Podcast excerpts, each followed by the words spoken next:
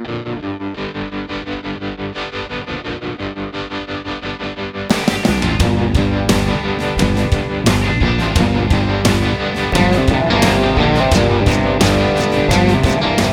good morning, and welcome to Taking Ship, a guided cruise through dumbest timeline America.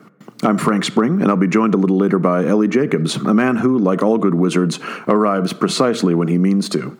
Speaking of wizards and the wise, our guest today uh, will be Chris Lu, holder of several senior positions in the Obama administration, including Deputy Secretary of Labor, White House Cabinet Secretary and Assistant to the President, and Executive Director of the 2008 Transition Team, which is generally uh, considered to be the smoothest transition in modern presidential politics.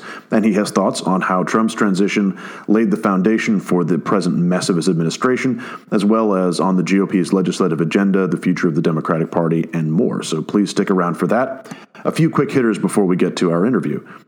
If you're listening to this and you haven't subscribed yet, please do. Uh, if you have subscribed and you haven't reviewed us, please do that. We would really appreciate uh, either. And now I'd like to take this opportunity to wish you, all of our listeners, uh, a very happy Flynn Day. Michael Flynn has uh, pled guilty today, or will plead guilty, to one of the uh, least significant charges that could have been brought against him uh, from the smorgasbord of, uh, of, potential charges that could have been leveled against him for his activities during the 2016 election and its aftermath. Uh, he's, he's expected to plead guilty, I should say, to a, uh, a as of this recording, uh, to a charge of making a false statement. Uh, the fact that he was that only that single small charge was brought and his ready acquiescence to it uh, suggests that Michael Flynn is flipping, which could open up all sorts of fun and games totally in character for the man. Uh, Mueller's investigation has a lot on him. They have uh, stuff on his son, uh, Michael Jr. There is there is all sorts of leverage on the guy and this would make uh, and so far Flynn has now is now uh, batting 1000 for presidents that he has turned on under whom he has served. Uh, so anyway uh, th- there are there is speculation of all kinds about what this means for Mueller's investigation. Uh, all of this it's fun to imagine. This is not a fanfic podcast however so I will not indulge in speculation about what may be likely to happen happen with Mueller's investigation. I would just like to wish everyone here a happy Flynn Friday. Flipping Friday Flip Friday, Flynn Flips Friday. Anyway, happy uh, happy Flynn Day, everyone. All right. Um, over the weekend, uh, the the long Thanksgiving weekend. I hope you all had a, a, a lovely Thanksgiving. Those of you who are uh, either in America uh, or uh, are abroad and recognize Thanksgiving. Over the long weekend, uh, the Thanksgiving weekend, there was a, apparently an ethyl gas leak at the New York Times. this wasn't reported, but it's the only explanation for what's happening over there. It, you know, it's interesting. The Times will do something like produce a piece of investigative reporting into the um, drastically and, and, indeed appallingly underreported um, so-called collateral damage, civilian casualties from uh, the drone strike campaigns against ISIL and elsewhere over the last few years. A, a thing that I think is a materially and historically important piece of work, I suspect, and that will occur simultaneously with some with a series of other pieces. Uh, and, and, the New York Times is a big enterprise. Uh, like all big enterprises, there are people that are doing excellent work and there are people doing not so excellent work. But the contrast between a good a piece of investigative reporting like that that came out, I think, ten days ago thereabouts, and uh, the period uh, and the pieces that came out during the uh, the outbreak of the ethyl gas leak, which again uh, was pretty much Thanksgiving week and the weekend, is pretty strong. So during this period, that again I can only assume is is explained by a gas leak, the New York Times ran their their now infamous editorial or not editorial, their infamous soft focus feature on the friendly Nazi. Uh, I will not get into that at great length. I suspect most of the people who who listened to this uh, saw that and the resulting pushback and the rather tin-eared attempt to defend this piece of. I, I, I, at some level, you can see the horrible mistake at work here. Uh, it is the inability. I think uh, you know the the idea was we're going to go out, we're going to find someone who holds these abhorrent views, and we're going to try and figure out, you know, are these people, you know, what what makes these people tick? How did they how did they come by? You know, how do how does an, an, apparently normal American become a neo-Nazi? That's the I think the, the that seemed to have been what the New York Times was going for here. The root of their mistake and and mistake it was because the whole piece just comes across as trying to normalize this as trying to normalize a neo-Nazi. the root of their mistake, I think, is is fundamentally about a problem that a certain type of white liberal has, accepting that not uh, that, that who are genuinely surprised and have difficulty understanding the idea that white supremacy in America isn't just the stuff of uh, swastika tattooed, uh, you know, hill people. You know, I think there's or you know or hooded Klansmen. The idea that racism and white supremacy are much more um, are much more prevalent uh, I mean, Hannah Arendt did this, right? This, it's been quoted in the pushback, the banality of evil, right? That this is, you know, the problem with these people is not that they march around with swords and torches, but that they have every, they have regular jobs and appear to be regular people, and yet hold these beliefs that would lead to, uh, to, I mean, uh, that would lead to the extermination or the, you know, the forced removal, the cleansing of their own homeland, and and I think that's sort of what was missing here is Sure, I mean, these people can present as normal folks uh, until you get right down to the fact that, given their druthers, uh, the execution of their dream for their country it renders them closer in, a kind of psychological sense renders them closer to a serial killer than it does to uh, even sort of more norm, uh, even sort of more mainstream uh, conservative voter, much less a mainstream uh, a mainstream American. So uh, there was the friendly Nazi piece. There was Tom Friedman's absolutely incredible piece about about Mohammed bin Salman, um, in which he uh, you know talks about the Saudi Spring and and you know Mohammed bin Salman, who is you know is, is flexing his muscles as the heir apparent uh, to the uh, to the kingdom of Saud. Uh, it's you know he's you know he's going to bring reform and he's going you know he's dashing corruption and you know he's you know he's the new hope for a you know a better Saudi Arabia and and I say incredible because it really is. I mean it's oh boy, it was it's been a credulous credulous Thanksgiving with the New York Times. Uh, it's the whole thing had such profound echoes of the hopeful narratives around Bashar al Assad's succession after his father Hafez al Assad died and Bashar took over in, in, the year 2000. The idea was this young Western educated dude, and, I, and I've got to tell you, there is a stripe of, uh, of, uh, of editorial page uh, foreign policy analyst. I, you know, I myself indulged in this briefly, even though I'm not an even though I do not have space on the New York Times editorial uh, page, probably just as well. Um, there's a stripe of uh, foreign policy analyst that really loves a good Western educated, aspiring ruler of a country in the Eastern Hemisphere. Uh, you know, we did this with uh, uh, with Saakashvili in Georgia. Uh, we did this with uh, you know, or we did this with uh, we were doing this with, with we actually did this with um, with Bashar al-Assad, and now we're doing it with with with Bashar with with Mohammed bin Salman.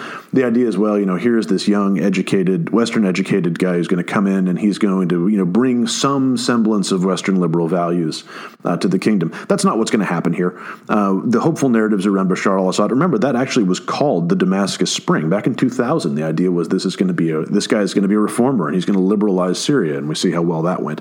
I would anticipate that uh, what we are seeing here from uh, Mohammed bin Salman is probably more of the same. I hope um, that that is not the case, that he may be liberalizing the House of Saud, but the race is not always to the uh, swift nor the battle to the strong, but that is the way to bet. Continuing on the gas leak at the New York Times, these were all run within days of each other. The Friendly Nazi, Mohammed bin Salman, Change We Can Believe In, and uh, a truly astonishing feature piece, Ben Shapiro, real person apparently. Uh, there's a, a feature piece about conservative activist Ben Shapiro, who, if you read the New York Times pieces, you know, really remarkable for making inroads, or at least his efforts to make inroads into, you know, uh, for conservatives on college campuses, attracting young people to conservatism and so forth. Uh, let's let's. I won't spend much time on this. Let's be clear. Ben Shapiro is an animatronic munchkin uh, who repeats uh, books on tape written and read by Ayn Rand. Uh, a feature piece on him has no content whatsoever. We can safely move on. And finally, recent addition to the New York Times editorial page, uh, Bari Weiss has invented a new branch of ultra radical feminism. In a piece titled uh, The Limits of Believe All Women, uh, she first extols the virtues of believing women uh, with respect to uh, the current uh, unveiling and, and, and beginning campaign of justice against uh, sexual abusers and sexual harassers. And having cleared her throat a bit about how good this all is, she then gets to the meat of her piece, uh, which is that uh, there is something unseemly about the way that, uh, or there is something dangerous about the way that uh, that the Believe Women uh, campaign is being conducted. That it is, it, it, creates a danger for men who may be falsely accused. Uh, let me give you a good example of this, uh, and I, I quote from this piece. And hasn't the hunt been exhilarating? There's no small chance that by the time you finish this article, another mammoth beast of prey, maybe multiple, will be stalked and felled. End quote. Um, the sexual abusers and sexual harassers are not dumb animals that were out eating grass, ma'am. Uh, that, that's that is a ridiculously inappropriate metaphor. Um, another one, uh, the next paragraph, quote: "The huntress's war cry, believe all women, uh, has felt like a bracing corrective to a historical injustice." and so forth. Uh, but I can't also shake the feeling that this mantra creates terrible new problems in addition to solving old ones, end quote. And basically, what she goes on to say here is we're in terrible danger, terrible, terrible danger of of allowing uh, you know this the, the bloodlust of you know of women for men to uh, somehow it's, really like reading Hesiod actually now that I think about it. We're in terrible danger of letting the bloodlust of women for men uh, to uh, sweep up some uh, to sweep up some innocent men along the way, and you know these these people very clearly. Uh, in fact, she actually quotes one Emily Lindin, who's a columnist at Teen Vogue uh, you know, you know, to as an example of women who don't care if a few innocent men are taken in, uh, are you know, are, are ruined by this as long as we get vengeance. Right? This is this is an invention. This is a distortion of what believe women is, um, and it's it was I think revealed very strongly as such uh, when another uh, journalist, uh, Ijeoma uh, uh, who is the I think the executive director or the executive editor, I should say, of the establishment reported that she was asked by a paper she didn't name to write an editorial, a counterpoint. So the, the media outlet was going to write a piece uh, saying essentially what Bari Weiss said that we need to be careful about, uh, you know, the, the, believe women is a great thing, but we need to be careful we're not sweeping up uh, innocent men in the process. And they asked uh, Ms. Oluo to write a piece uh, essentially saying we don't, I don't care if innocent people are swept up uh, if innocent men are you know are, ta- are you know are taken in are taken in and ruined as well. Uh, the, you know, I just don't give a damn. Uh, the most important thing is this continue unabated. Uh, she declined to do so. She offered a more nuanced view, uh, and they declined to take it. So is clear there is clearly an interest here, and and and it's pretty clear that that Bari Weiss has taken this role for the New York Times in trying to cast a movement of Me Too, of Believe Women, that is essentially making the ask that when there is a, a claim of sexual harassment or sexual abuse, that our first instinct be to assume it is probably true and proceed with that basis. Assume it is probably true, as opposed to the as opposed to the the status quo forever, which has been look for ulterior motives poke holes, find ways for this not to be true, find ways to cast doubt. That's been the modus operandi for years. The current switch, and it is the smallest, smallest, uh, the smallest of movements, is we're moving toward assume it's true. Assume, start from a place where it's probably true and go from there that's what that, that's the that's the extent of this dangerous radical new fem- feminism that's going to hoover up all of these innocent men and ruin their lives. Uh, casting it as anything else is an attempt to subtly move the norm back into the way that it always has been. Uh, there is no one credibly calling for the deaths of, you know, calling for the ruination and the, you know, the, you know, the deaths of, you know, a thousand innocents that one guilty party may be brought to justice. That, that voice just doesn't exist. Imagining it's out there in the shadows serves nothing. Uh, so, uh, there was a gas leak at the New York Times. It was a credulous, credulous Thanksgiving at the at the NYT. Uh, I hope they get that gas leak fixed soon. Uh, but but their transgression was as nothing uh, compared to and we don't often talk about the good folks at this paper but but we do take requests on this podcast and sometimes it's important that, uh, that some wrongs have to be righted. The good people at the conservative side the federalist have done a bad thing. In particular they have run a an astonishing I mean, this, boy, this is a tremendous piece of editorial content uh, in, in, the Federalist uh, uh, on November 30th, titled Why Alabamans Should Vote for Roy Moore written by a gentleman named uh, Tully Borland, uh, who describes himself as a superhero against the dark forces of political correctness. Uh, so just get that in your head. Uh, this whole thing is a is an extended take on why it's all right for Alabamans to vote for a man who was trespassed from malls and uh, high school football games for picking up teenage girls in his thirties. and and I won't I, I, won't get into this at great length, but it's it's such a model of its kind. It is such a model of its kind that it's worth talking about it a little bit. So says uh, says Professor Borland. I, I should. I should add, he is a, a prof- an associate professor of philosophy at uh, Ouachita Baptist University. Yes. Um, so uh, the good, so the good doctor, the good professor, uh, just just comes out swinging. Uh, quote: I am going to argue for the very unpopular, even shocking view that, shocking indeed, even shocking view that even if Roy Moore did what he is accused of doing, Alabamans are within their right to vote for him, and they shouldn't let Democrats and never Trumpers shame them into not voting. That's fair enough. They should let themselves shame them into not voting. Uh, he goes on Here is one thing we know and should admit from the start. In his early 30s, Moore had a penchant for dating teenagers. Apparently, this was not an uncommon occurrence during this time.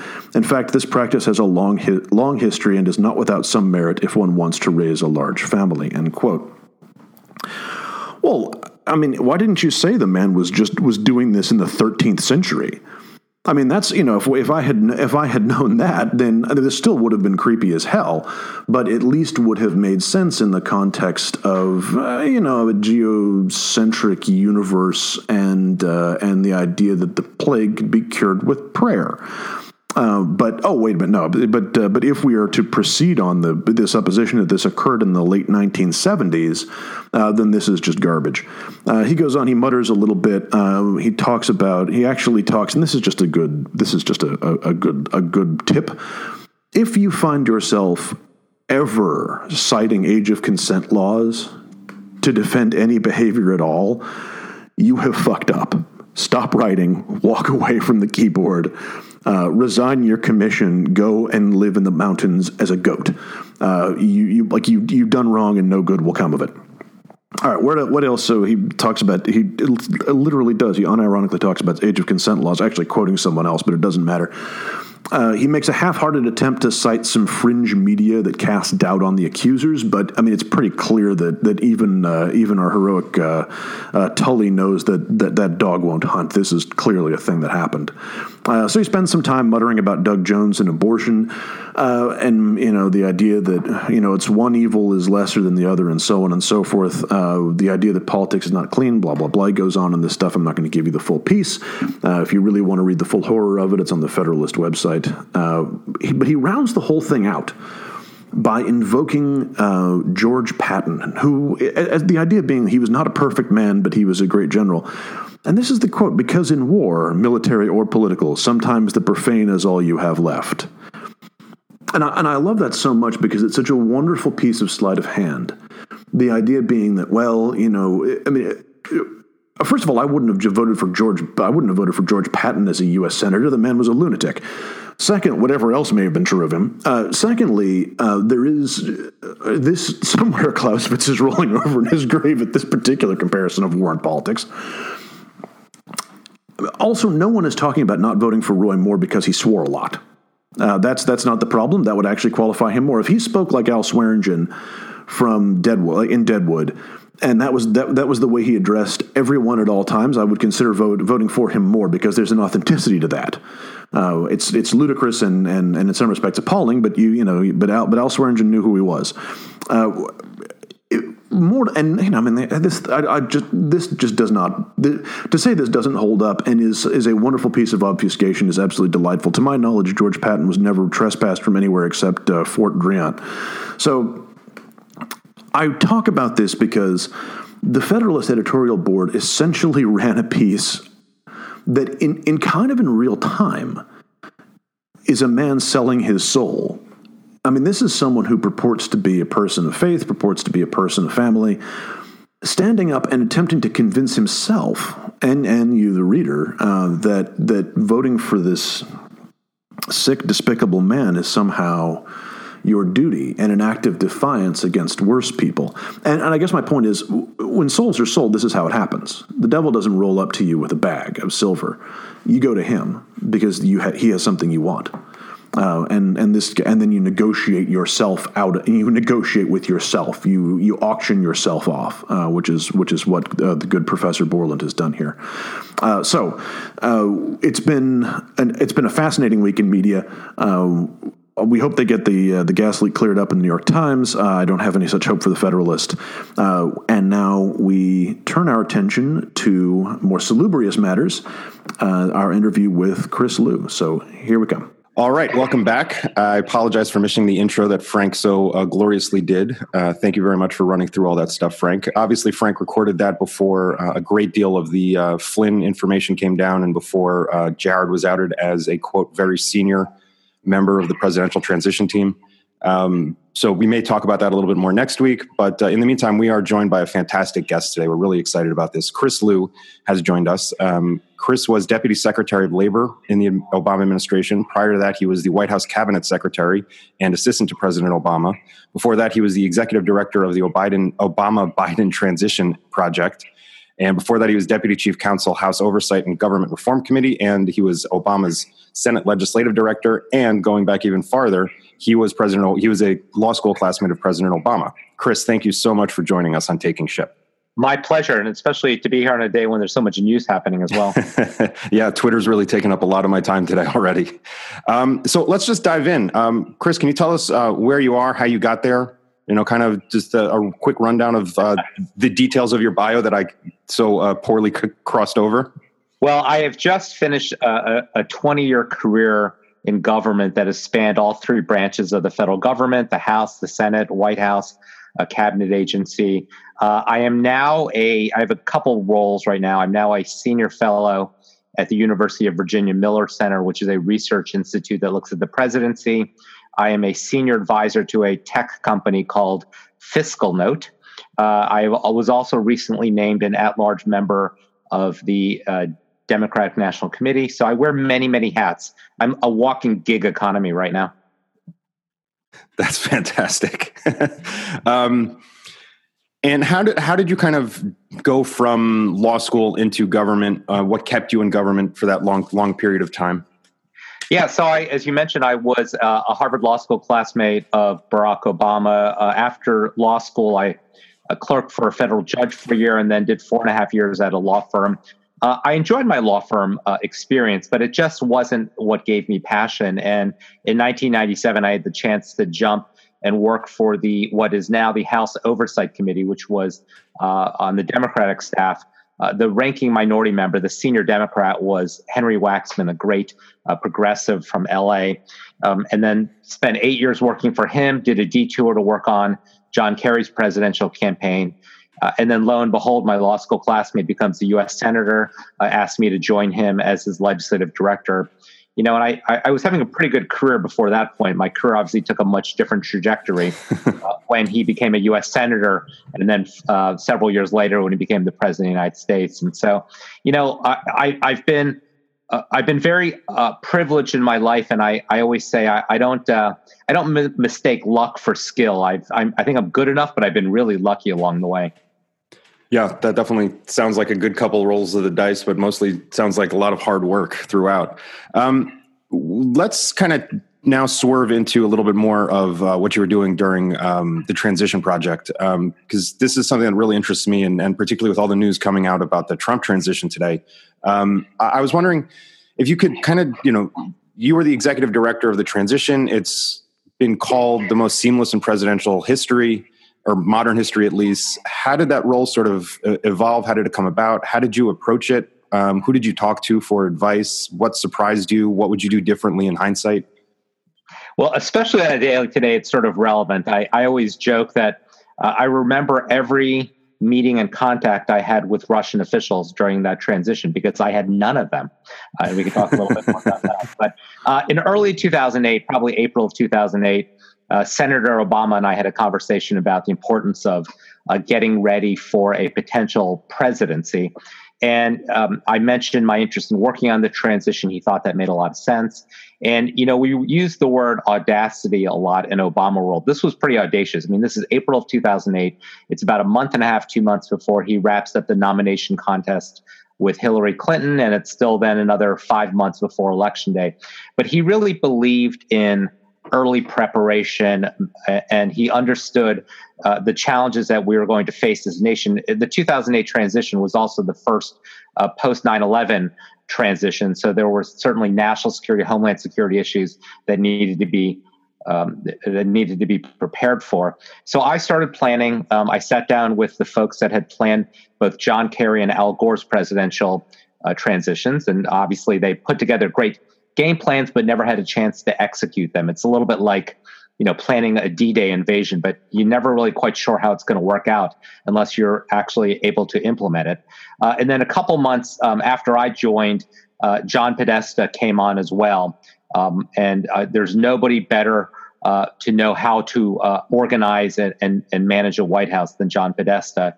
And we were kind of off to the races and we worked in secret for most of the summer and fall of 2008 putting together uh, potential slates of personnel uh, cataloging the policy promises that have been made during the campaign and figuring out how we translate that into legislation and regulation. Uh, we were preparing to do deep dives into all of the agencies that we would be uh, taking over along the way, and it was a pretty mammoth project. And but you know we had to do it all in secret. And then the day after election day, uh, I was named the executive director of the transition. Uh, John Podesta was named the chairman, and then we had this incredible sprint uh, for 77 days until uh, noon on January 20th when um, when the officially the Obama administration began. And so um, it, it, you know his, uh, historians have called it you know one of the best transitions, and we certainly put a lot of uh, time and effort into it. But I would also say, in fairness, uh, we give a lot of the credit to the outgoing Bush administration, and President Obama has been very um, generous in his praise of President Bush. Uh, we worked hand in glove with them, not only just after Election Day, but even before Election Day. Uh, I would meet with the, the, Bush White House folks with the McCain people uh, side by side. And, you know, I know that obviously the Bush people preferred a different candidate one, but they never treated us any differently than uh, than our colleagues on the other side. And uh, during the transition, the actual 77 days, uh, I did twice daily calls with the uh, White House Deputy Chief of Staff to work through uh, various issues that uh, were coming up, and um, so I'm uh, I'm very appreciative of the cooperation, and and we offered, frankly, the same level of cooperation to our successors in the Trump team, and we can talk a little bit about you know how that worked. Yeah, that'd be great if we can turn into this. I mean, it sounds like you were working on it long enough to know that uh, the whole White House staff does, in fact, leave at noon on the 20th, which seemed to have uh, uh, surprised the Trump team. Um, when did you? Uh, so you mentioned that you had um, already been talking to the Bush administration uh, before Election Day with the McCain team. Uh, were was were you in the the Obama administration? Were you talking to both Hillary's campaign and Trump's campaign, or was Trump's campaign not interested, or how was kind of the dynamic in the run up to election day? So, uh, you know, in the eight years since we did our transition in 2008, there a lot of things had changed. You know, in 2008 and really prior to that, transitions had always occurred before election day, or transition planning had always occurred, but it was done in secret. There was always the sense that you didn't want to measure the drapes uh, before you didn't want to measure the drapes before you won. You didn't want to spike the football, whatever uh, analogy you want to use.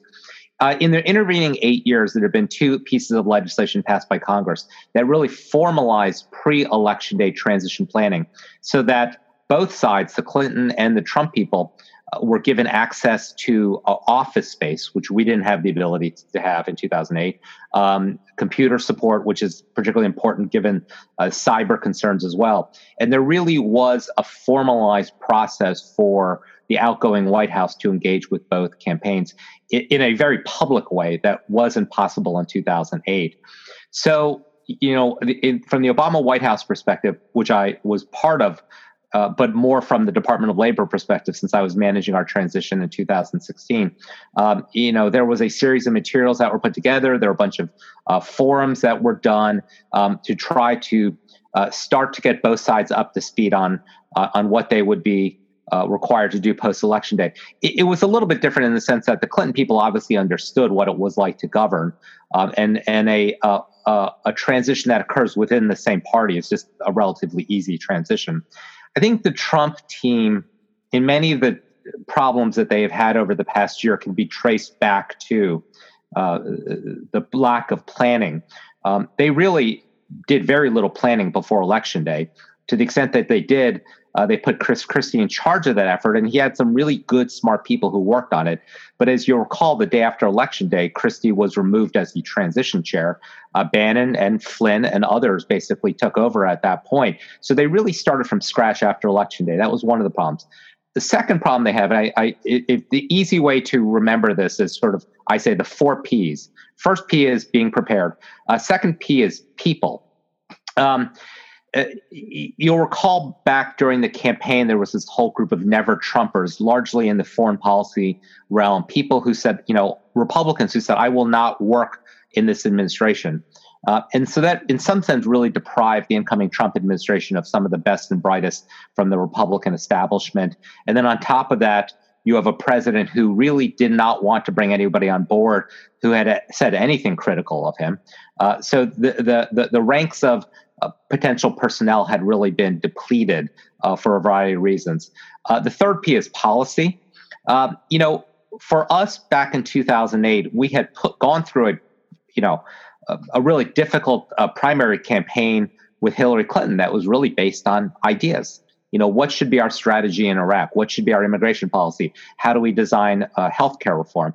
So back then, all we had to do was translate campaign policy into actual governing policy. The Trump campaign, uh, in contrast, was really a policy, uh, a campaign that was largely devoid of policy. It was about broad themes, uh, many of the themes which were contradictory to each other in some ways. So they were designing policies from day one, uh, starting uh, really the day after election day. And then the last P is really process. We ran our transition after election day as you would uh, run a White House. So when we were putting together, for instance, an economic plan, we would bring together not only the relevant um, people that would be in the White House or the relevant cabinet members or people who had been nominated to be cabinet members, you know, talk through the different ideas, reach consensus on issues, and to the extent that we couldn't reach consensus, surface those up for the president elect and vice president elect to consider.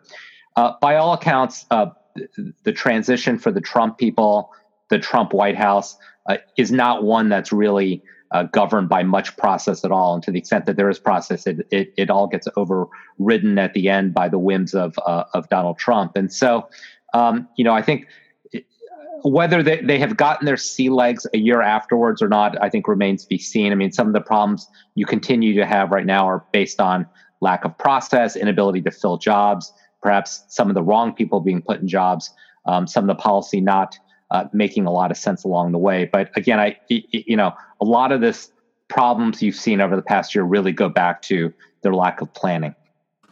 It's, I want to pick up on something that you mentioned.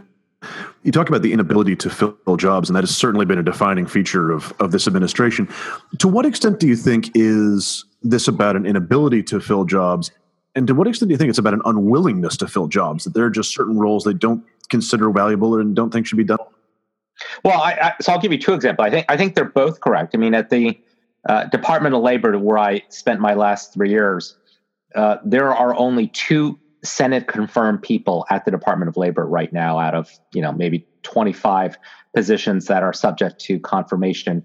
I suspect that's because the Trump administration doesn't necessarily care about worker issues, and so there are no great rush to fill those jobs. I think the contrast, though, is at the State Department. Um, and and, and there, um, I think it's both the inability to find people. Um, again, the never never Trumpers have really deprived them of some of the best and brightest. Um, some of it is ideological conflicts between uh, what Secretary Tillerson has wanted to do versus what uh, the White House has wanted to do. Um, you know, and again, you know, there's been a lot said about um, Steve Bannon's dictate about the deconstruction of the administrative state, and I think certainly at some agencies it's trying to um, it's trying to deplete them of people. But I do think the consequences of this are pretty serious. I mean, in particular when you look at the State Department, you know, you at a time when we have uh, our greatest foreign policy crisis is North Korea right now. You have no confer- actually you you have no nominee to be the ambassador to South Korea. You've got no assistant secretary of state for East Asian affairs. You've got no assistant secretary of defense for East Asian affairs. Um, and you could go around the globe. And uh, you know, if if that's deliberate, I think that's incredibly detrimental and troubling for our national security. Yeah, it, it seems like uh, that that uh, there's almost a willful ignorance of how to approach problems because you know Trump and kind of his magnanimity thinks he can just solve it over Twitter, and that's you know in dumbest timeline America, that's sort of what we expect at this point that he's just going to tweet know, something. Right. I mean, and the other thing, just I mean, candidly, I think it's a um, a mistake on their part. I mean, people are policy. Yeah. And you know, these agencies are like big ocean liners, and you need a lot of captains at the helm to turn it in a different direction. And if you don't have those captains there, the ocean liner is going to go the direction it was heading in before, which was frankly the direction that we left it in when we left um, on January 20th. It's interesting that you bring up the uh, ocean liner analogy. Frank has been talking a lot about rearranging the deck chairs on the Titanic the last couple days, uh, and, and, it seems like we may be afoot on that on the uh, on the national security or the foreign policy front right now as well. Yeah, it definitely seems like we're we're, we're heading in that direction. Um, before we turn to um, uh, some much more current events, we wanted to uh, just one more uh, kind of multi-part question on uh, your time in the admin, in the Obama administration. Um, everybody sees what Trump is doing, how he's governing. Uh, you just have to look at Twitter or watch the news. I mean, it, it's the most covered White House I think ever at this point. Um, we were curious about um, you. You touched on a little bit in your last answer.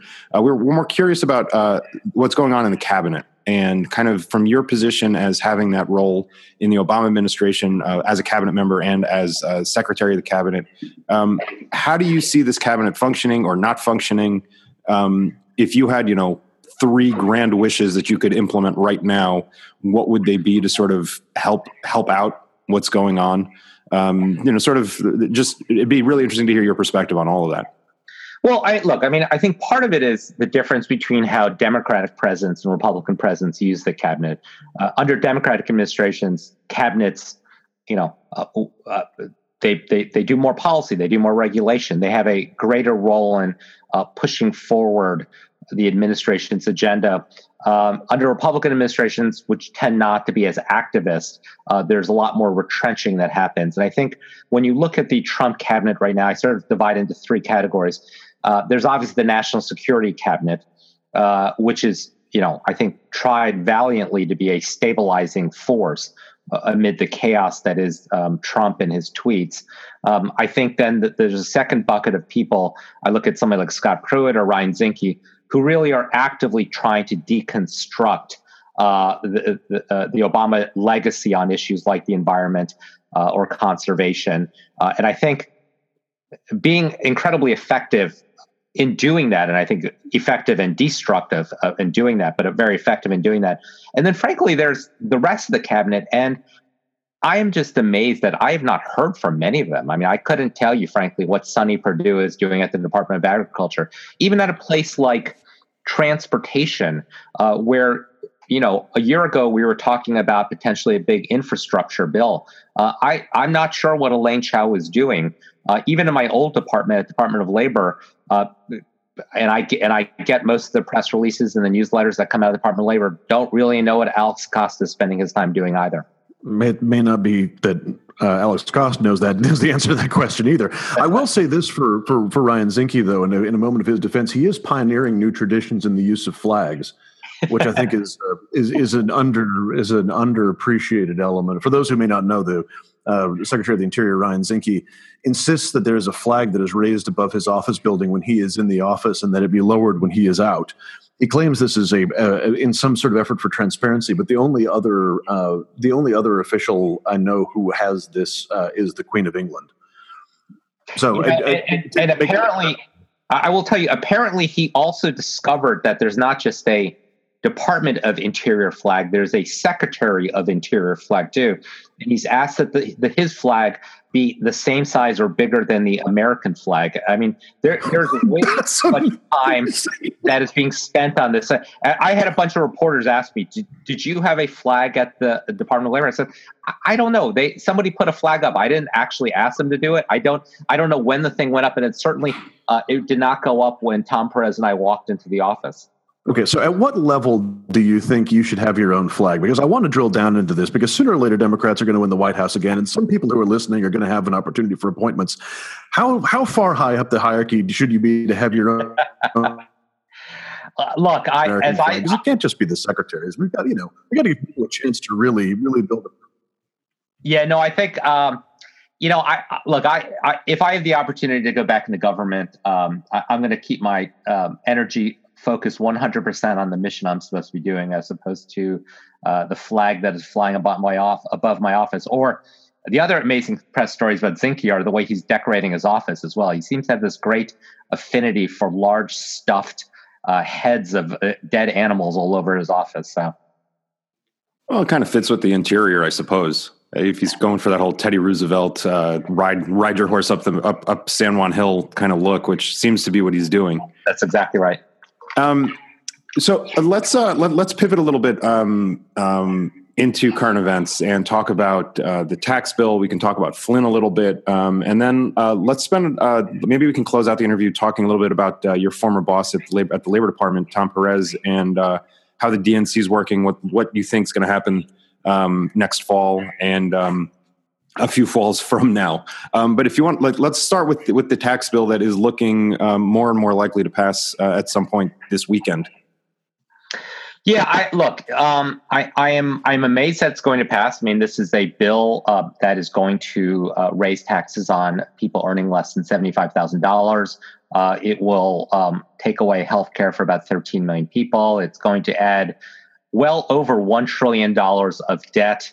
Um, um, uh, because of these tax cuts that really aren't going to kind of create the kind of economic growth uh, that that that have been touted. You know, and, and this is all ostensibly done about um, creating jobs, growing wages, and you know whether it's the history of the 2001 Bush tax cuts or the history of the 2012 uh, tax cuts in Kansas or frankly, every respectable economist. There's nobody who believes uh, these are this is going to have any measurable impact on either wages or job creation.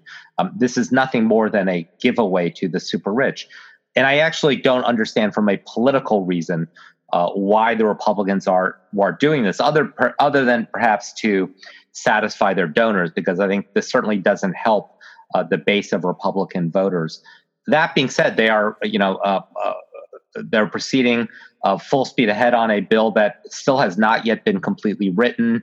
It's pretty clear that not a single senator has read the entire thing or understands truly what the economic impact of this is. And so, you know, it, it looks like it's going to pass, and I think then I think it'll be a um, it'll be a war on both sides to message this, uh, and and and I think this will. Uh, this will ultimately have a, a, an impact, a significant impact in the 2018 midterm elections. One of the, the challenges I think that comes from a piece of, of legislation like this, because uh, you know, I mean, I, have that that sounds like a reasonable uh, projection. It looks like this thing is going to pass. And as you say, it's almost a bill without a constituency. I mean, there's the donor class of the Republican Party, but no one else seems to want this thing. And and it's a polit- as you say, it's a it's a political liability. And it seems like it would be one of the first things that a Democratic majority would attempt to roll back and and push the other way. And so this sort of raises the question of what good is a tax cut that is passed upon which no business could project its future its, its future policy its future strategy? Because you know that as soon as there's a democratic house or democratic senate an opportunity to roll it back they're going to do exactly that. And this creates one more challenge which is how in an era in which what we what we have seen what we have seen with the Trump, the arrival of the Trump administration, is an attempt to significantly undo much of what was accomplished during the Obama administration. It is very likely that a Democratic administration that follows this one, should there be such a thing, will attempt to undo a lot of what the Trump administration has done. There's always a little bit of that, but the extremes seem to be getting larger. How do you govern and how do you act in a democracy when it's when policy begins to whipsaw back and forth like this? Well, you're exactly right. I was going back just now looking at uh, the 1986 Tax Reform Act uh, that President Reagan signed which is you know uh, what Trump is trying to model this after. And there's some significant differences. I mean, one difference was Reagan's tax reform was actually tax reform. That was a revenue neutral tax vehicle. This one adds at least a trillion dollars of debt and probably closer to 1.4 trillion. Uh, the other notable thing about that is when President Reagan signed that in 1986, he was surrounded by Democrats who had worked with him, people like Dick Gephardt and Dan Rostenkowski and Russell Long. And so there was a lasting quality to it. And so when you pass a piece of legislation, as this one will pass, on a sheer party line uh, vote, yes, you are opening yourselves up to this being uh, undone later on. And more importantly, along the way, uh, and again, look, I will stipulate that the tax code is a mess. It is worth cleaning up every couple of decades. Uh, and had that been the goal, um, I think this could have been done in a bipartisan way. But when you take away um, the ability of um, of students to deduct student loan interest, or uh, you you you make uh, graduate student stipends taxable, or you take away the ability for uh, teachers to deduct uh, the school supplies or uh, take away the medical deductions. You're offending a whole set of constituents uh, for whom there is a tangible harm to provide a more amorphous benefit to corporations that frankly are sitting on a pile of money right now. So yeah, you're 100% right. Um, it, it, it's it's more easy to identify the people who lose as a result of this than the people who gain. Yeah, that makes perfect sense. You know, one of the things that Frank and I have talked about um, over the last well over the last couple months is um, this idea we've we because of the time Frank spent uh, working in politics in uh, in the UK, uh, we start we do a little bit of UK politics here, and one of the things that's always fascinated me is the shadow cabinet idea. And I've, I've I was really curious during the healthcare debate why Democrats didn't roll out a their fix to Obamacare because everybody said that there are flaws in this, as any massive piece of legislation has. There's going to be flaws. There's going to be un, unintended consequences and things five years from now we couldn't have possibly foreseen when we wrote this thing. So why didn't why didn't why don't the Democrats and and your time on the Hill? Maybe you can answer this um, better than we can because we sort of scratch our heads. Why isn't there a better attempt to really roll out a full legislative package as opposed to just kind of throwing bombs from the sidelines? No, I think you're right, and I think it's the challenge when you are the party in opposition, and um, you, you certainly see those policy ideas, those alternatives being floated when you're in a presidential uh, campaign because y- y- as a as a candidate you have to put forward your ideas. Uh, unfortunately, our politics in our country right now is you probably get as much, if not more, mileage out of opposing something than putting forward your own ideas that create a target. You know, I remember, you know, I was on the Hill in 2006 when Democrats retook the House and Senate uh, based on the idea that we didn't like George Bush's war in Iraq. Uh, whether we had a better plan, I, you know, is remains to be seen. Uh, but simply opposing something uh, was enough to win back the House and Senate. And conversely, in 2010, I was in the White House when we lost uh, the House of Representatives based on the Republican idea that Obamacare is bad. They, as we now know, had no better alternative along the way. So opposition in and of itself works uh, in some ways much better uh, when you are uh, fighting for control of Congress. Uh, when you start to get into a presidential campaign, that's the time when it, it makes more sense to put up an alternative uh, policy idea. Yeah. Um, well, so we kind of covered taxes a little bit. Let's um, um, well, let's hit on some of the other current events. Uh, going back to, to, the cabinet and uh, uh, the transition. Um, obviously, uh, Frank mentioned earlier today that uh, Michael, Michael Flynn pleaded guilty to one count of lying to the feds, which apparently has a maximum penalty of five years. Um, uh, any smart anybody who uh, all the smart people on Twitter that that we all follow uh, have all interpreted this that besides the fact that he was guilty of uh, um, FARA violations and apparently potentially guilty of violating the Logan Act.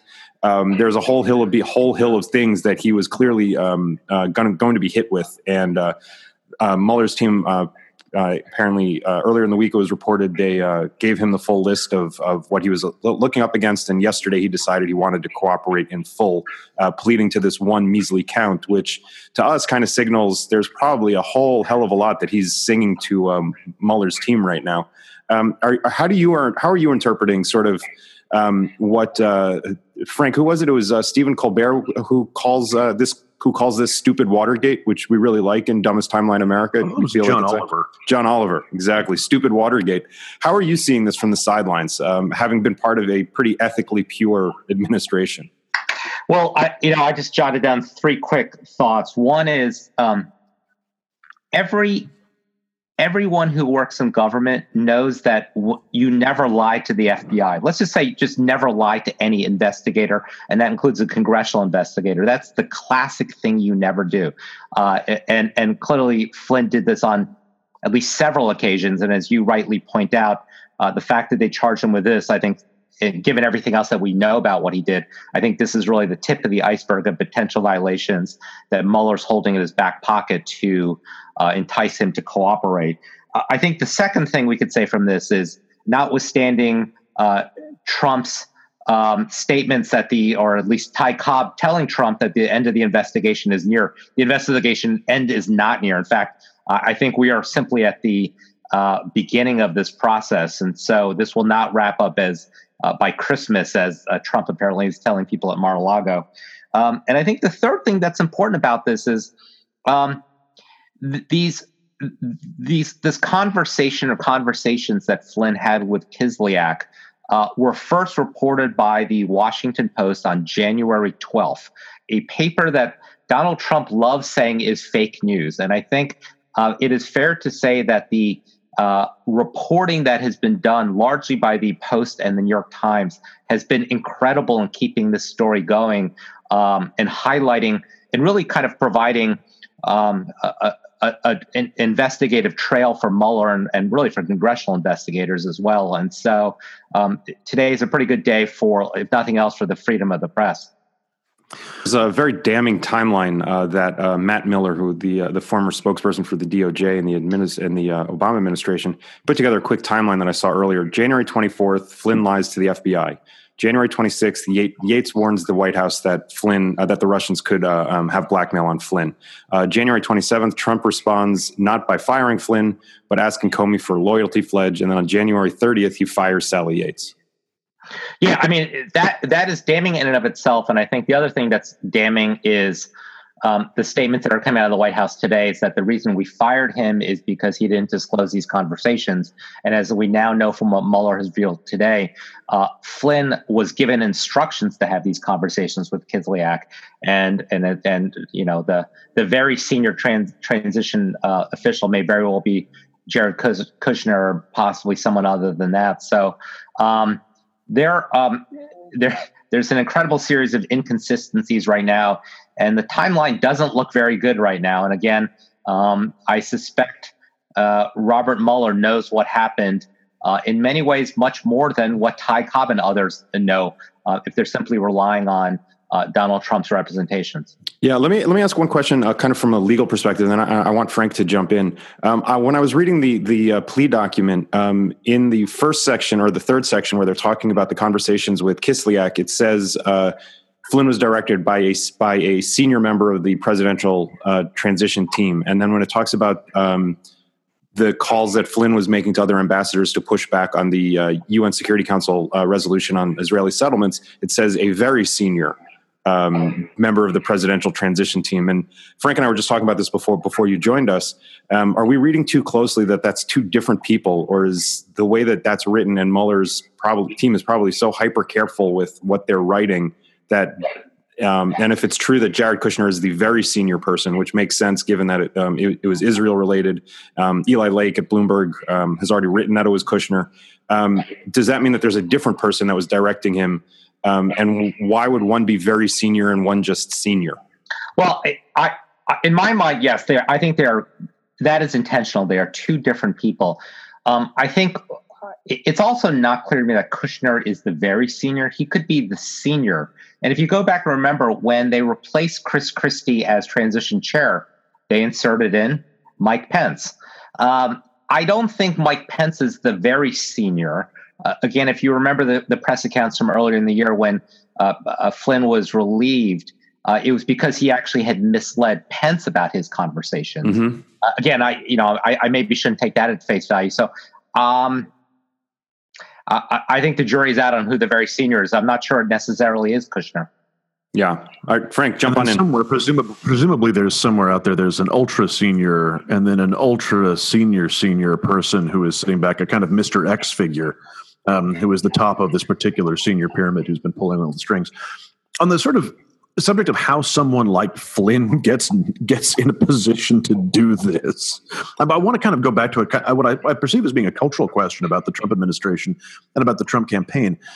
The way that you described how you and the, the 08 transition team and, and John Podesta's chair prepared for this, very consistent with the administrate with the way the administration behaved, which is an assumption that governing is hard, that it takes quality people, and it's it's a difficult proposition. It's a difficult proposition that requires all four of the P's that you just described, but especially preparation. And the sharp contrast with the way that the Trump administration both prepared for their transition and then has executed their their attempted to execute their policy agenda it seems to me that coming, and I suspect this comes from the top, that there is a cultural clash within the Trump administration of a few people who understand how difficult this is. And I think probably Secretary Mattis would be maybe the best example of this.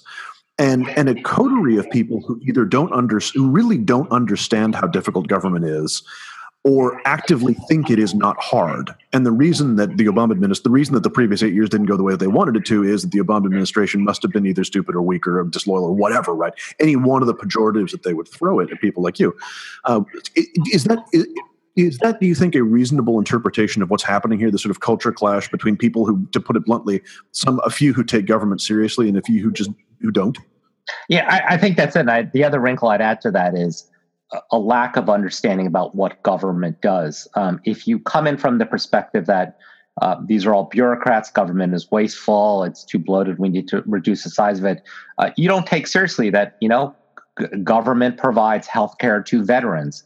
Uh, government protects homeland security. Government provides food stamps to people. We train people for jobs. We provide um, education benefits. It, running these multi-billion dollar programs is hard uh, it shouldn't be ideological and you want to find the best people possible to do that and as i mentioned i think the trump team has really been handicapped by the fact that uh, they didn't have a lot of people early on in the campaign from these kind of establishment circles who had who had governed before, who understood the challenges. You, you, know, the only senator who endorsed Donald Trump during the campaign was Sessions. Uh, and in the foreign policy realm, uh, you know, Mike Flynn is one of the few people who had actually had any experience, and we can talk about what that experience was, um, who was willing to come out on behalf of of Trump.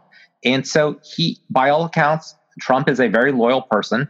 Um, these people had been with him during a campaign that a primary campaign that no one thought he could win, and he decided to um, to bring these people on into his administration. And and the remarkable thing that is now coming out again is that um, in the meeting that Trump and Obama had in the Oval Office, uh, apparently Obama went to great lengths to say, "Do not bring Flynn into the White House. He's a bad character. We fired him from DIA. Um, he's not reliable." And and and Trump went ahead and did it anyway out of loyalty, and and and things have gone that way since then. And very possibly because President Obama told him not to, and therefore he felt like he had to do it. That's very possible as well. Yeah, well, you know, we we we we do love Trabo for his loyalty. Um, we, he's still not responded to our request to join us on the podcast. We're not sure if it's because of the nickname or because we're both from you know north of the Mason Dixon line. um, um, but l- let's pivot again now that we've kind of uh, trashed a little bit of the, trashed the Trump administration for long enough. Um, uh, you mentioned um, that you're a member of the, of the DNC now. Um, you worked uh, very closely with Tom Perez, who's the now now the chairman of the DNC. Um, can you give us some insight into his thinking, into the party's thinking, um, what you see playing out over the next uh, 10, mo- 10 months leading into um, 11 months leading into election day 2018? You know, yeah, um, I was I was Tom Perez's uh, deputy secretary uh, when he was secretary of labor for three years, and so Tom and I are very close. Um, you know, just a little bit of background. I mean, he obviously was secretary of labor. He was the um, assistant attorney general for civil rights. He had been the secretary of labor in Maryland. He had been a, a longtime civil rights, social justice um, advocate. Um, so this is a new job for him, a new type of experience running the DNC. Uh, but what is interesting is that Tom comes out of state government. He also ran uh, and was on the city council, uh, the county council of Montgomery County, Maryland, which is a, a, suburb of Washington. So he understands the importance of state and local uh, officials. And what he has said is that the DNC needs um, not just to focus on winning the White House every four years.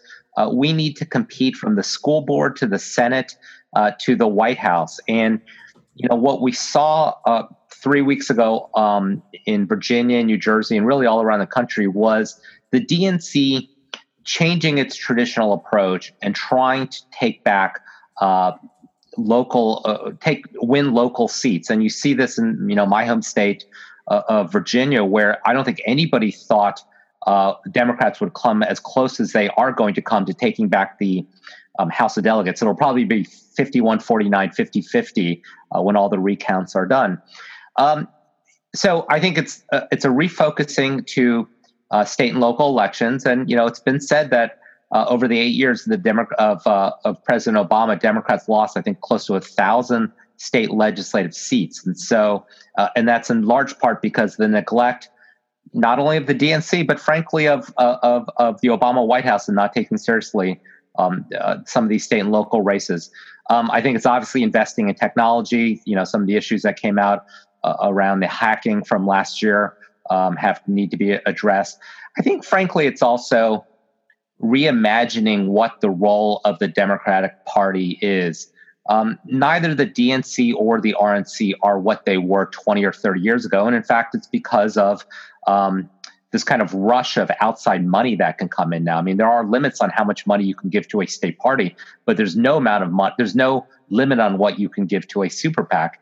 And particularly in the democratic ecosystem right now, you have all these resistance groups that are starting up. And I think that's a wonderful grassroots uh, energy. And I think the challenge for the DNC is how do you provide some structure to that uh, without stifling the innovation and the energy? And so, just some of the challenges uh, that Tom Perez faces, but I think there are also great opportunities. I think the energy that you are seeing on the left uh, is only going to increase between now and next November. That's you make a really good point about the role of the party, and and we you know we heard the idea of the Democratic Party reinvesting at the grassroots level. Uh, this is that that that comes around cyclically. It was one of uh, Howard Dean's big big themes in uh, when he was running for party chair and, and became and became party chair. Uh, but the point that you made, and this is something that, that I periodically do on this podcast occasionally, is to is not necessarily even to defend the DNC from its critics, but to like like the pedant I am, try and clarify what the DNC is for because it's sort of anytime something bad for Democrats happen, anytime something bad happens to Democrats, there'll be some courses as oh well the DNC really screwed this up. And so well the DNC, I mean the DNC isn't everywhere all the time. Its its role is obviously changing, and, and you touched on this, but I'd like to like to press, if I may, and if you can speak to this for a little bit more specifics about what the DNC's how it plays that kind of convening and support role for developing ecosystem of resistance groups? Yeah, I think I think look, um, I think the DNC can play a powerful role in developing strategy. Um, obviously, polling about what messages work and don't work.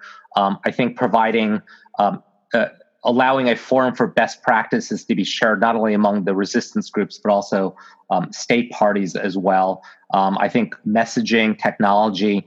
Um, I, I, think it's really kind of you know an umbrella um, but it obviously can't do everything. I mean, uh, look, a training of candidates, training of activists is something that the DNC can do. Um, but it shouldn't be the only training uh, vehicle. Um, it shouldn't be the only developer of technology. There's so many incredible apps right now that register uh, voters or allow allow um, uh, people to connect with each other. The DNC shouldn't be in the business of developing apps, but when they find one that's good, they should use their platform to disseminate that to um, like-minded groups. There are certain things for which there is an uh, efficiency. Um, I think obviously um, polling, there's an efficiency in doing it at the national level. I think probably training at some level um, uh, can be done more efficiently. But I think otherwise, um, it's a convener um, it stitches together the resistance groups. Um, it, it, Tom Perez, in many ways, the most valuable thing he has is a bully pulpit. Um, he can get onto the cable shows. He can do Sunday morning TV. He can help set the tone. Uh, he he can uh, and I think that's that that's one of the the, the, the greatest advantages he has. So um, as he's laying this groundwork, we we know that there's still kind of this. In, we see it on our on our Twitter feed all the time. Uh, this um, uh, intro in, inner party um, uh, debate that's still ongoing between um, what we call the loony left and um, the forces of good. Um, where do you how do you see him balancing that? Do you think he's doing it successfully? How how do you look at it as um, as a as a member of the DNC? Um, and where how do you see that playing out over the next couple months to hopefully align the party as we go into 20, as we go into the elections in 2018? Yeah, I, candidly, we've we've got to stop refighting the battle of 2016. Uh, you know, Bernie versus Hillary, we're long past that right now. Uh, we have a common enemy. Our common enemy is Donald Trump. Uh, our common enemy is the Republican Congress that is uh, intent on eliminating health care and giving um, huge tax breaks to the super wealthy. Uh, I think it does us no good to rehash those um, uh, those battles of the past. That being said, I do think you know there's going to be this interesting debate that's going to play out over the next couple of years. Um, in terms of our next nominating process. You know, um, you know, do we stick with caucuses in certain places versus primaries? Uh, do we allow them to be open versus closed, meaning only party members can vote versus anyone who wants to show up can show up and vote? Uh, what is the role of super delegates? What is um, the sequencing of um, of, of primaries? Uh, that I think these are important decisions that the party needs to make, and I think my hope is that we can do that in a way that's not seen through the lens of uh, uh, uh, the the 2016 fights between uh, Clinton and Sanders. Yeah, but fighting our Republican enemies seems like it's a very hard, long, and expensive proposition, whereas internal and endless internal civil war seems easy and familiar. So I'm I'm actually taking a position in favor of endless internecine war. I will say what you've just described. I think it's absolutely right. What you've just described reminds me a lot of the questions that when I was working when I was doing a fair amount of work in British politics after the in 2010 and after the 2010 defeat uh, for the Labour Party, the Labour Party itself had to confront was this question of were these big procedural questions like how do we bring you know uh, you know how, how do we select our candidates? How do we make it you know how, what what degree of openness is right? How do we who can participate in our selections and so forth primaries and so forth? Uh, and and in the end the solution was a fairly small bore one that nonetheless moved the party significantly to the left. Uh, and these are different countries with different traditions. The Labor Party and the Democratic Party are not perfect parallels by any stretch of the imagination. But it, it sort of seems to me that the energy in the party right now is very much on the left side, and any move toward openness could move the party farther to the left, which I'm not necessarily saying is a bad thing. Does that seem like the seem like a fair read to you? You know, look, I think the energy is on the left, but I think what's interesting is if you look at how this played out in the um, in the gubernatorial races that we just had uh, both in New Jersey and in Virginia. You know, both of our candidates are obviously progressive. They're probably more centrist than they are progressive. Um, you know, in, in Virginia, you had this very interesting dynamic come up when you had a primary contest between Tom Perriello and Ralph Northam, which, you know, was seen by some as a proxy for the 2016 battle. And in the end, when Tom Perriello lost, he went out there and he stumped relentlessly for Ralph Northam. Um, and so, look, I, we are the Democratic Party. We love fighting among ourselves, and that's one of the wonderful things about the party. The important thing is that when we, after after we have these internal debates, we come together uh, as a party. I, look, I was there in 2008. I mean, there there was nothing more hardly contested than the um, uh, than the Obama Clinton primary battle, but you know we came together as a party, and I and I and I maintain that we still can. The challenge is always when you win, uh, a lot of those internal differences get papered over. Uh, and when you lose, everyone loves to rehash all these problems. I mean, look, this issue came up in 2008. What is the role of superdelegates? Um, or what is the role of caucuses? Obama, we won a ton of caucuses because we were really well organized. Um, and we won a lot of primaries in uh, very, very red states and racked up a lot of delegates. Uh, but because we as a party won the White House, we kind of nobody thought to kind of re-examine some of these issues. So it's probably right that we do that now. That that sounds like really really good advice, uh, Chris. We want to ask you three hot take uh, questions, and then we're going to move into our patented lightning round. Um, so the first hot take question, and you know, yes or no on this one: Do do the Democrats take the House back in eighteen? Yes. Okay. Do we take the Senate? I, I I'll say I I don't know. Um, I'm feeling increasingly more optimistic about it. Okay, and then the uh, last one. Who's your pick for 2020? um, I, I, will. I, I actually I'm going to defer on that one because I actually am a super delegate, and so oh. I will have a I will have a stake in that. So I, I think. Oh, all right. Wow, interesting. If we forget, yeah, you're a super delegate, and yet you were potentially advocating to uh, um, make yourself expire. yeah, that is actually an odd thing. Not only was I uh, made a, a, member of the DNC, I was also put on the rules committee, which will decide what the role of the super delegate is. So, uh, yeah, I. yes, so yes, I, I'm conflicted on all of this. all right, uh, Frank, do you want to lead the uh, lightning round? Sure. Uh, we have four quick questions for you. Uh, is there a book, a piece of music, a film, or a television program that you recommend for our listeners? Uh, the one I've been thinking about a lot lately is the movie All the President's Men. Uh, the book is fantastic as well. And I think, particularly in this age where Trump loves attacking the media that he doesn't like as fake news, I think it's important to realize that many of the things that have come out in the Russia investigation or on you know White House or, or administration ethics is because of the dogged reporting of reporters. Uh, and this really um, is in this very kind of troubling time, this is kind of a, a rebirth of investigative journalism. Uh, and there's nothing that kind of captures that better than All the President's Men. Strong recommendation, a classic. Is there a food or drink you've had recently that you would recommend to our listeners? Uh, I will tell you, and you, you may be able, I, I sit and I drink uh, relentlessly uh, Coke Zero. Um, it, I drink this thing like water. Uh, and I was really concerned when they uh, we're changing the formula and the repackaging of this to Coke zero sugar. But I, I drink this like water. I love it. I strongly recommend it. Okay, that's that, that is one of, if I may say, Chris, one of the more troubling recommendations we've had during a lightning round. But you know, we're all we're, this is this is a this is a free and fair debate here. Okay, in the Trump era, uh, lots of people are interested in doing something. Uh, what is an organization that you recommend supporting and why? Um, I, I don't look. I, obviously, I'm biased, and so I, it's easy for me to say the DNC. But I would say more than that. Um, I would say find a good local candidate. Um, make a financial contribution if you are able to do that. Uh, and if you don't have uh, the financial means to do that, then go out and campaign. Go out and help that person.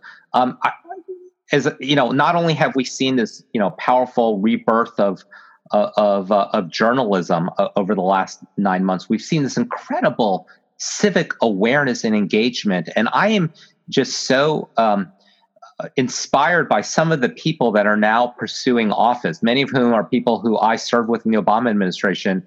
Uh, and, and it's all around the country in red states and blue states. Uh, find somebody you care about um, and, and, and, help them get elected. Um, I, that really is what this moment calls for because that's a terrific piece of advice. That's yes, uh, and we you know endorsed by taking ship a thousand percent. Uh, and so, Chris, where can people follow you? Where can they find you if they want to follow your thoughts and activities? Yeah, I am. I am on Twitter at Chris Lu forty four. Uh, I am uh, relentlessly tweeting um, and uh, would love to share my thoughts and, and, and meet more of your listeners. Uh, Chris Lu, this has been fantastic. Uh, thank you so much for finding us and uh, for agreeing to join us and taking so much time to, to chat with us. And um, I think I can speak for my shipmate, Frank. we will absolutely positively have you back on in, in, the coming weeks as um, there's a lot of stuff I don't think we even got close to touching during this interview, but this has been really great. Thank you so much. My pleasure. I look forward to being back. All right. Thanks, Chris. All right. Uh, thank you for sticking through this uh, slightly longer episode. Again, thank you, Frank, for recording the intro while I was uh, off um, taking care of Batgirl. Um, again, we want to thank Chris Lu for joining us, and we look forward to uh, having him on again and having some of his friends and, and former colleagues and, and uh, other people he recommends on. And be sure to follow him on Twitter. Uh, we will be uh, posting this uh, up online um, uh, on Twitter very frequently because we want to take advantage of having somebody as great as Chris as one of our guests. Um, but with that, everybody should subscribe on our Twitter. Taking ship, it's ship with a P as in presidential. Um, subscribe and rate us on iTunes, please. Those would be very, very helpful um, for Casper mattress reasons. And um, it would be great if you follow us on Facebook as well. Um, and with that, Frank, where are we headed this week? We take ship this week to Wales. as, as, I'm sure you all saw coming, uh, we take ship this week to Wales uh, as part of our continuing mission to discover what nefarious plans the ocean has for us. Uh, this was occasioned uh, by something that actually happened in October, but that I just found out about, uh, in which uh, 25 octopi took went for, went for a walk. There's no other way to describe it. Went for a walk three nights in a row, in fact uh, in uh, in Ceredigion in West Wales, uh, and it's not clear why they did this. It's not clear what they were up to, but yes, 25 octopi took a walk uh, for at least three nights in West Wales. Now, friends, we are if they're nothing if not measured people. Uh, you know, uh, constant, abstemious. Uh, moderate uh, folks here at Taking Ship, not much given to flights of fancy or extreme reaction, but this this is not good there's no way to look at this and, and, and think that this is not the beginning of something uh, truly shocking, particularly in light of the arrival of a prehistoric shark off the coast of Portugal two weeks ago. But we think this thing goes farther up. We think that this thing may go all the way to the top of the octopi pyramid. And the octopi pyramid is, of course, the sinister Mr. Inky. For those of you who may not remember this bulletin, and I assume most of you were hanging on it with bated breath, uh, back in April of 2016, uh, Inky, uh, an octopus, uh, famous octopus from the National Aquarium of New Zealand, because New Zealand is the kind of place where you could have a, famous octopus, uh, escaped. Uh, he escaped uh, from his his his tank in the National Aquarium and is at large in the ocean. Uh, Mr. It, I think it is not a coincidence that Mr. Inky escaped, and then less, and then a little better than a year later, uh, suddenly the octopi begin appearing, taking walks in Wales. Mm, eh? And we know Mr. Inky is, of course, a sinister character because uh, he rather heartlessly left Blotchy, his partner, uh, back in the uh, back in the tank. Although Blotchy uh, is is is you know like any good partner is keeping quiet about where where Inky has gone. I also just want to point out that uh, footage airing on Blue Planet 2 in the UK show a, an octopus surviving an attack by a shark using armor made of shells. These things are getting smarter. They are walking upon. They are walking the streets of Wales like a common rugby team. Uh, this this cannot be allowed to persist. We take ship uh, for the land of our fathers. Uh, we will sing Bread of Heaven. We'll get some Penderyn whiskey. We'll look into what may be happening uh, with this octopi, whether this thing goes all the way to the top. Uh, we will we will identify and locate Mr. Inky or perish in the attempt, almost certainly the latter, and uh, and then we will report back. Friends, we take ship now for Wales. Take care, everybody.